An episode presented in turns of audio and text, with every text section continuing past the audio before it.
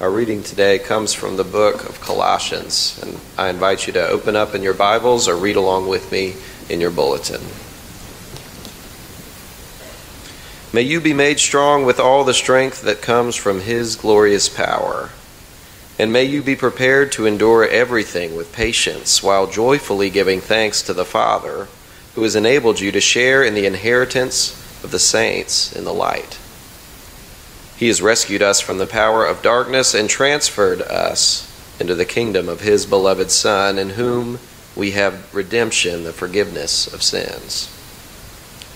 He is the image of the invisible God, the firstborn of all creation, for in him all things in heaven and on earth were created. Things visible and invisible, whether thrones or dominions or rulers or powers, all things have been created through him and for him.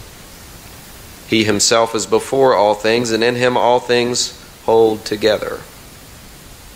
He is the head of the body, the church. He is the beginning, the firstborn from the dead so that he might come to have first place in everything. For in him all the fullness of God was pleased to dwell, and through him God was pleased to reconcile to himself all things, whether on earth or in heaven, by making peace through the blood of his cross. This is the word of God for the people of God.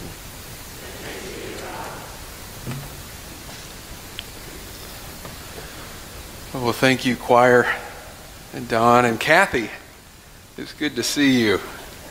I knew you were here. I wasn't surprised. Um, it's great to have y'all. It was beautiful, beautiful music. Thank you so much, and to our swing and singing seniors for leading us.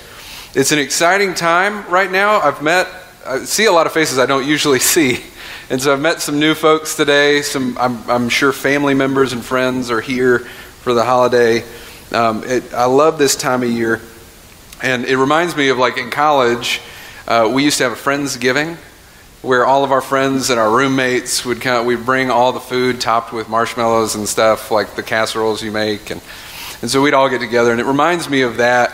Uh, this time it reminds me a lot of that. I had um, a friend from college, and maybe you have a friend like this, but every time he sneezed, it was followed by at least two, three, four, five sneezes. I mean, it was a fit. It just happened. And, and we would say, bless you, every time. But towards the fifth and the sixth sneeze, you're like, come on, we can only bless you so many times.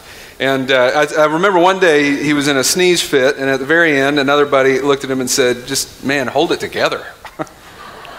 what are you doing? And we all laughed, but that actually kind of became our post sneeze phrase. Somebody would sneeze, and we'd just say, Hold it together, come on. And now, I actually have to watch myself I have to think about saying bless you now when I hear a sneeze because my inclination continues to be when I hear a, a chew, I want to say, hold it together. now, I've noticed that at this time of year, particularly, that same phrase gets used a lot, and it's not, it doesn't have anything to do with sneezes. I was in a, a conversation the other day with some folks, they had little kids, they were talking about Thanksgiving and Christmas and New Year's, the amount of extended family coming in. We talked about this family member and that one, and my mother in law, and, and the stress of trying to maintain personal dignity while also being kind to that, that much family. And the one guy said, I'm just hoping to hold it together. Almost 25% of Americans feel a sense of extreme stress when it comes to the holidays. I don't know if you know that. And, and a larger percentage are somewhat stressed. So this time of year lends itself to stress. A lot of people, it seems, are just trying to hold it together. And maybe in the coming week, or month, some of you might find yourself in that spot, hold, trying to hold it together. I wonder, though, what that means. I think it might mean something different for all of us when it comes to holding it together. For example, if somebody were to mention to me that they're trying to hold it together, over the holidays, they might mean they're just hoping they can keep from getting in the middle of some political discussion during Thanksgiving dinner. That tends to happen at my house, and I kind of like to egg it on a little bit. It could mean, somebody could say that, and it could mean I'm just hoping I can keep from losing my cool when a certain family member tells me exactly how they used to make that dish.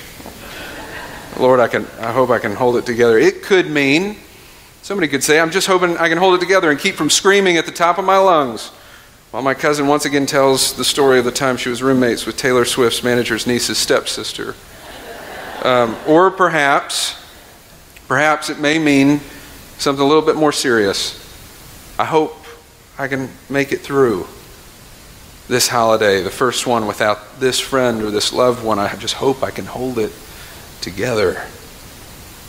Whatever it is, there are many of us when surrounded by this time of year and the chaos of family and plans and logistics, loss, or just simply life. We're hoping to keep our minds and our hearts and sometimes our behaviors at ease and simply hold it together.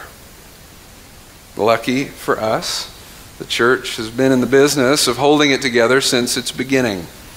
And a big part of the ministry of Paul, the church planter who saw Christianity explode in the first century, it was all about writing to different churches, encouraging them to stand firm and hold it together. Paul would start a lot of these churches, and in his absence, he would leave and go do something else. A little bit of chaos would follow in that community. Now, I should say, because of that chaos, we have a great portion of the New Testament. Most of those letters are writing to churches saying, hey, let me help you sort this issue out. I want to help you hold it together.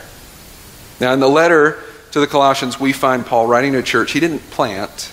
It was actually started by a friend of his, and it was largely growing pretty well. But the church in Colossae was also experiencing its own little bit of chaos. Christianity was a new phenomenon, and it pro- provided a level of freedom that they were trying to figure out.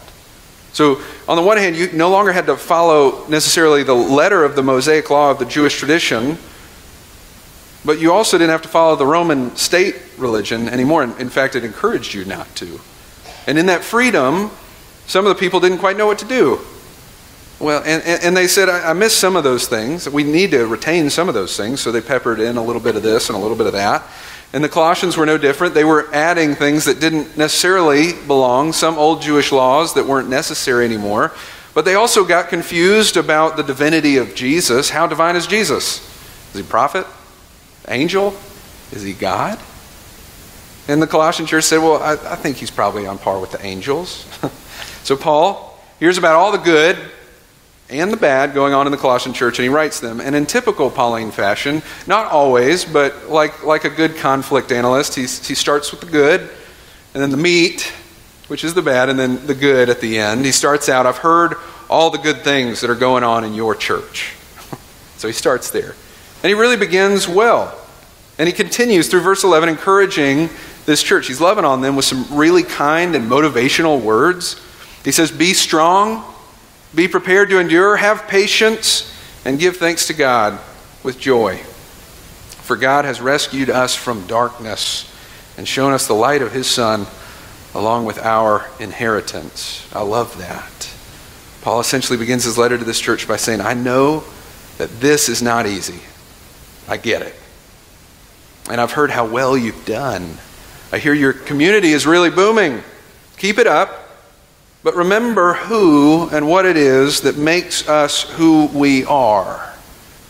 Don't forget that. And that's when Paul launches into verses 15 through 20 in what a lot of scholars believe is one of the earliest pieces of Christian liturgy, kind of like a creed or the Lord's Prayer, the things we say every Sunday that order our service. This is one of the earliest pieces. In verses 15 and 20, uh, they start like this Christ is the image of the invisible God, the firstborn of all creation, God's original purpose for humanity.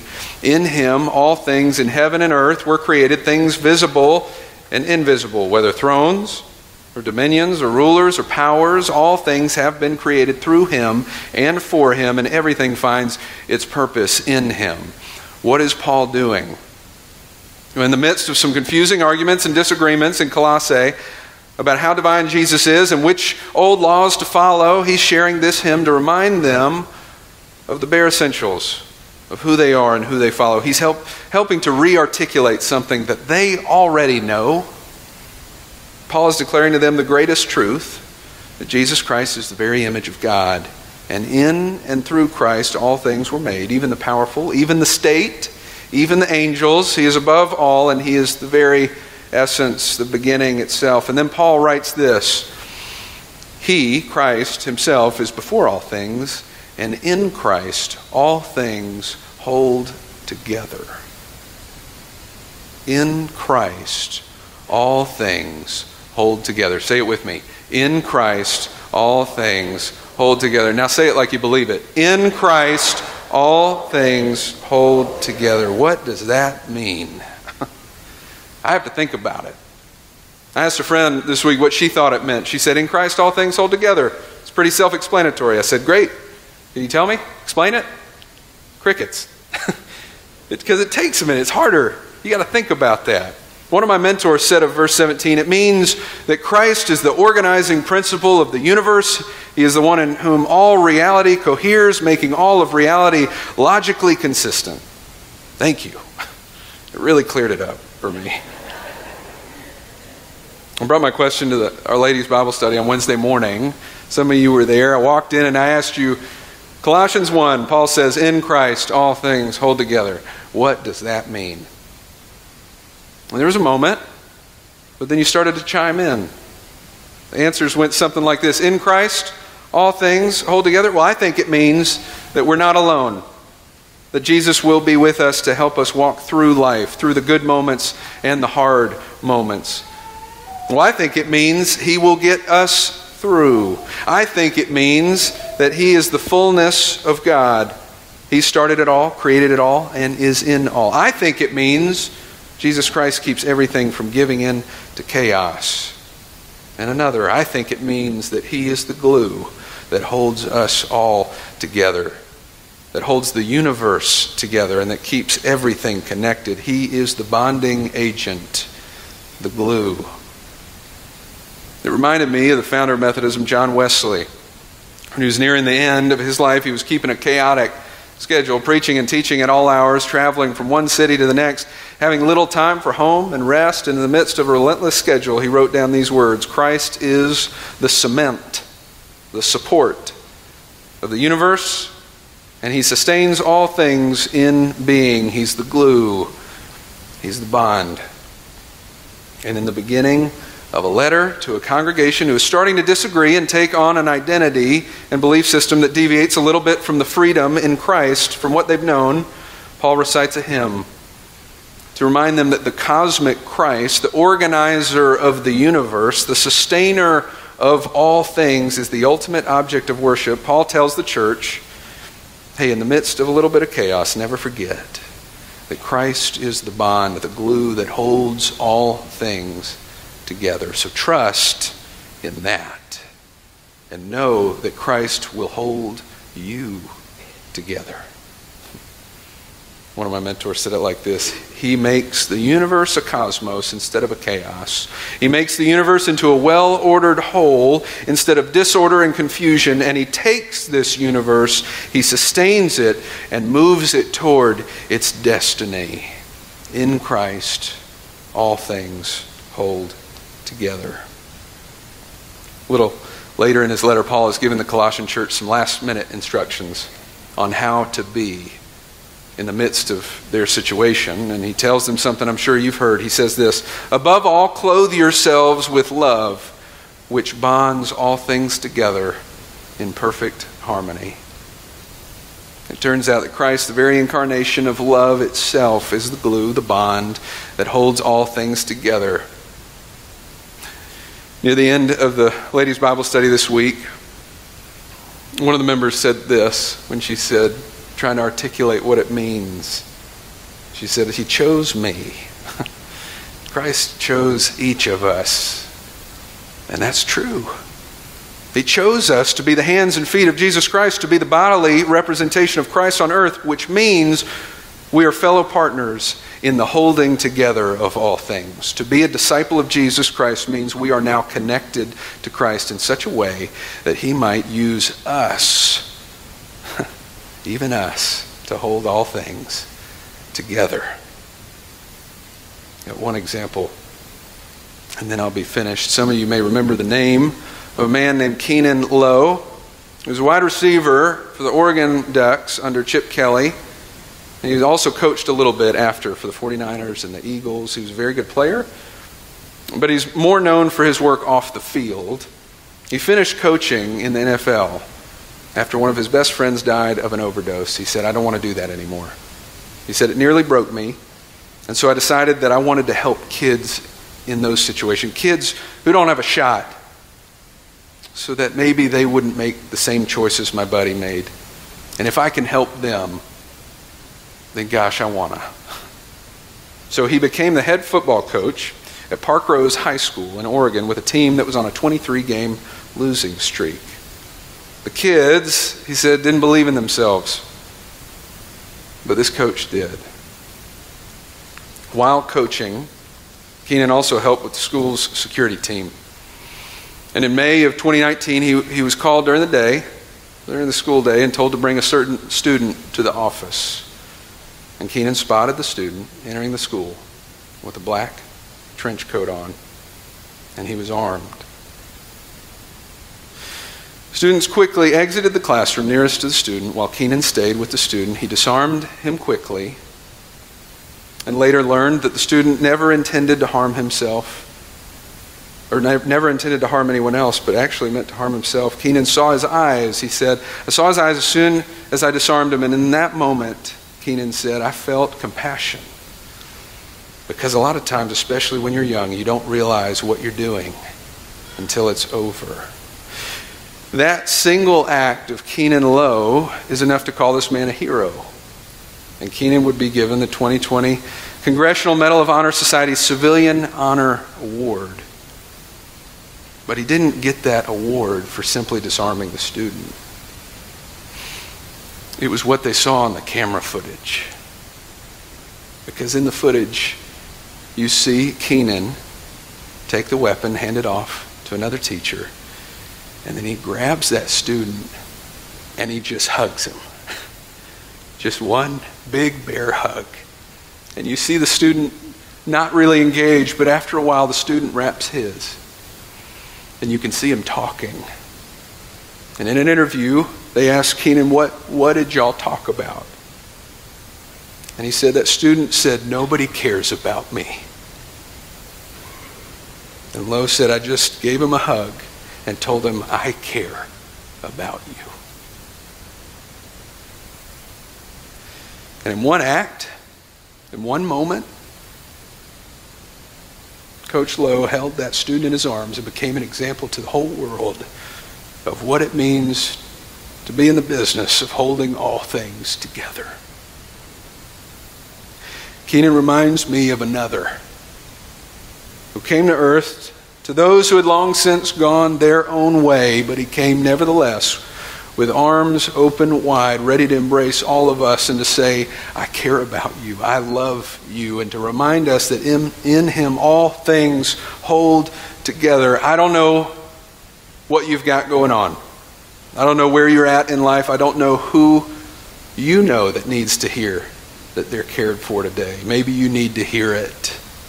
I'm just here to say that you are loved beyond measure by a God who would give it all and did. You are loved by a God whose idea of a throne is a cross and whose idea of justice is mercy, and who runs out to meet us, wraps his arms around us, and holds us close. N.T. Wright says, Indeed, Jesus is the image, the truly human one at the heart of the temple, the one who straddles heaven and earth, holding them together at last. Christ is our King.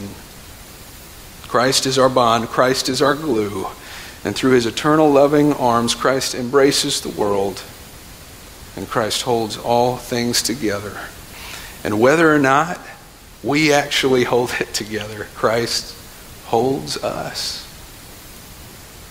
Because in Christ all things hold together. Let us pray.